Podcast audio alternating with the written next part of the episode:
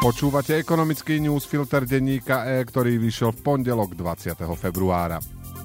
Marcel Klimek, de facto minister financí v dočasnej vláde, si mohol v piatok vydýchnuť. Parlamentná schôdza sa skončila s o mnoho menšími škodami pre verejné financie, ako pôvodne hrozilo. Určite ho potešila aj agentúra Fitch, ktorá aj napriek parlamentnej súťaži Kto rozdá viac, nezhoršila Slovensku rating, aj keď mu nechala negatívny výhľad.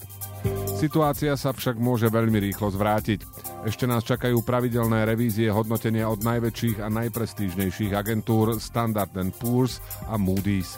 Aj oni majú na rating negatívny výhľad a ak budú klásť väčší dôraz na politický chaos a jeho fiškálne dôsledky, Slovensko si ho nemusí udržať.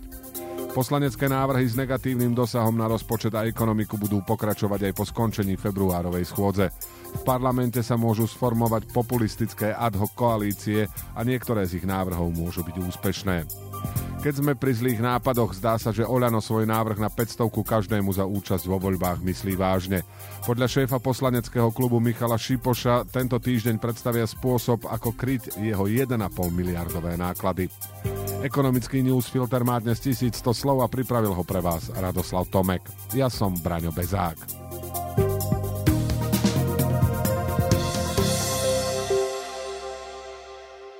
Slovensko si udržalo šieste najlepšie hodnotenie v škále ratingovej agentúry Fitch. Nezmenil sa však negatívny výhľad, ktorý rating na úrovni A sprevádzal. O deficit v tomto roku sa agentúra neobáva, vzhľadom na to, že sa pravdepodobne nevyčerpá celá suma alokovaná na pomoc domácnostiam a podnikov, ani eurofondy, dosiahne schodok len 5,6% HDP, čo je menej ako v schválenom rozpočte, píše Fitch v komentári k piatkovému rozhodnutiu. Vyhliadky na ďalšie roky sú podľa agentúry veľmi neisté, keďže nie je jasné, či budúca vláda príjme potrebné fiškálne reformy. Existuje pritom nezanedbateľné riziko, že bude zložená z protizápadných strán, čo by znamenalo nielen zhoršenie vzťahov z EÚ, ale zrejme aj menší prílev investícií, varuje Fitch. Aj keď situácia v parlamente v čase bezvládia vyzerá desivo, pri pohľade z Londýna alebo Frankfurtu sú dôležitejšie stavy plynových zásobníkov a zlepšená prognóza pre eurozónu ako kľúčového obchodného partnera. Nad hodnotením, ktoré je rovnaké ako v prípade Slovinska alebo Saudskej Arábie, však stále vysí negatívny výhľad. Vláda si jednoducho nemôže dovoliť ďalšie zhoršenie verejných financií, aj keby bolo spôsobené reakciou na vonkajší šok.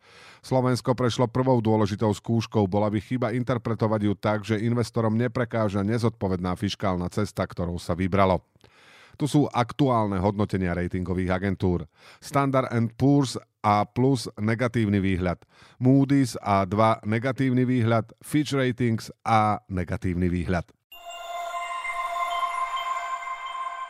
Poslanci v posledný deň februárovej schôdze jednu špeciálnu daň pochovali úplne. Hlasovanie o tej druhej presunuli na budúci mesiac. V čase bezvládia je symptomatické, že v oboch prípadoch ide o poslanecké návrhy, ktoré nemajú istú podporu ani celej koalície. Skončil sa pokus o zavedenie špeciálnej dane z plynovodu šitej na mieru pre pološtátny Eustream.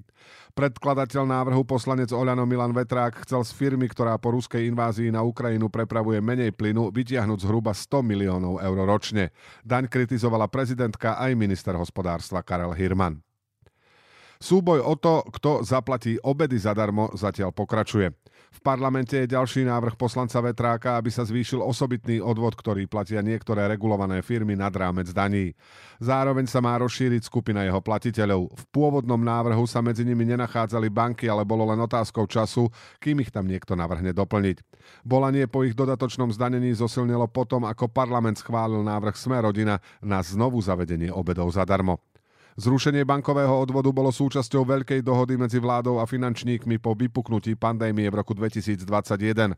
Jeho znovu zavedenie by bolo porušením tejto dohody. Banky by prišli o kapitál a tým by sa zmenšilo úverovanie ekonomiky. Navyše už teraz majú podľa Národnej banky Slovenska v rámci eurozóny podpriemernú výkonnosť. Predlani štát z osobitného odvodu pre regulované firmy vyzbieral 94 miliónov eur. Ak by nakoniec platil aj pre banky, ako predpokladá pozmenujúci návrh poslanca Martina Čepčeka, tie by mohli priniesť zhruba 80 miliónov eur. Ešte väčšie ambície má Smer, keďže pozmeňovací návrh jeho poslanca Ladislava Kamenického by z bank vytiahol pri najmenšom 300 miliónov. Ak parlamentom lietajú takéto sumy, je dobré, že hlasovanie sa preložilo na marec. Existuje šanca, že sa nakoniec presadí riešenie, ktoré bude pre ekonomiku najmenej škodlivé. Krajina, ktorá predseda Európskej únii, máva v obrovskej vstupnej hale jednej z budov európskej byrokracie svoju inštaláciu. Napríklad Česko sa preslávilo kontroverznou plastikou od Davida Černého. Počas slovenského predsedníctva v druhej polovici roka 2016 tam bol prototyp lietajúceho auta od slovenskej firmy Aeromobil. Vláda Roberta Fica sa chcela prezentovať ako krajina startupov a inovácií, ktorá už nie je len výrobnou halou pre rôzne automobilky. Aeromobil dieťa slovenského konštruktéra Štefana Kleina, ku ktorému sa ako partner pridal Juraj Vaculík, úspešný z reklamného biznisu, po 12 rokoch končí. Zadlžená firma poslala na seba návrh na konkurs. Doplatila na koniec éry lacných peňazí. Firma komerčnú výrobu vozidla neustále oddialovala. Jej fungovanie tak zabezpečovali nové injekcie od investorov. S tým, ako centrálne banky začali zvyšovať úrokové sadzby, investorov prešla chuť na vysokorizikové projekty. Najviac trpia startupy, ktoré sú už len vo fáze vývoja a nemajú tržby, medzi ktoré patrí aj Aeromobil. Firma na vývoj lietadla minula 25 miliónov eur, 6 miliónovou dotáciou prispel aj štát. Zostali po nej patenty a prototyp, ktorý splnil všetky normy pre letectvo aj automobily.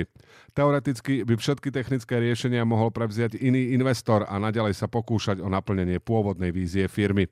Štátna podpora pre Aeromobil mala aj svojich kritikov. Firma sa bráni, že riešenia, na ktoré ju čerpala, naozaj vyvinula, ale na daniach a odvodoch desiatok vysoko kvalifikovaných zamestnancov zaplatila štátu podobnú sumu.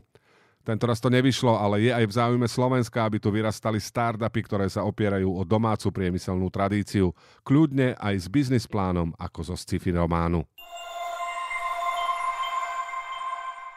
Vlna utečencov z Ukrajiny pre štát znamenala náklady v stovkách miliónov eur. Slovensku sa to však vráti v rýchlejšom ekonomickom raste a dodatočných príjmoch z daní a odvodov, vypočítali vládni analytici. Upozorňujú však na to, že stále zaostávame za Polskom a Českom, ktorí ľudí utekajúcich pred ruskou agresiou dokázali zamestnať viac.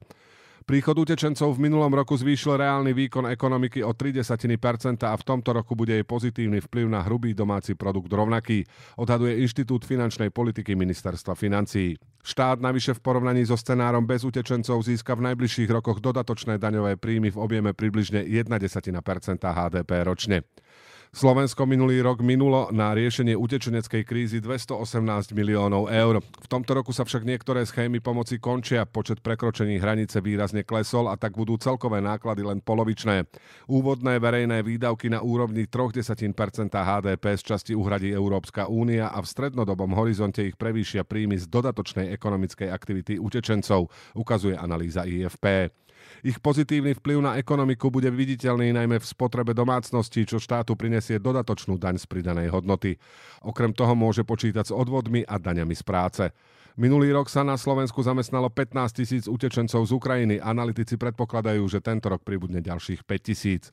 Tu sa ukazuje, ako Slovensko zaostáva za Českom a Polskom, kde sa utečencov usídlilo v pomere na počet obyvateľov viac a viac ich je aj zamestnaných. Pozitívny vplyv utečeneckej vlny na domácu ekonomiku by však mohol byť oveľa vyšší, ak by sa zlepšili podmienky pre zamestnávanie cudzincov z tretích krajín, uzatvára svoj komentár IFP.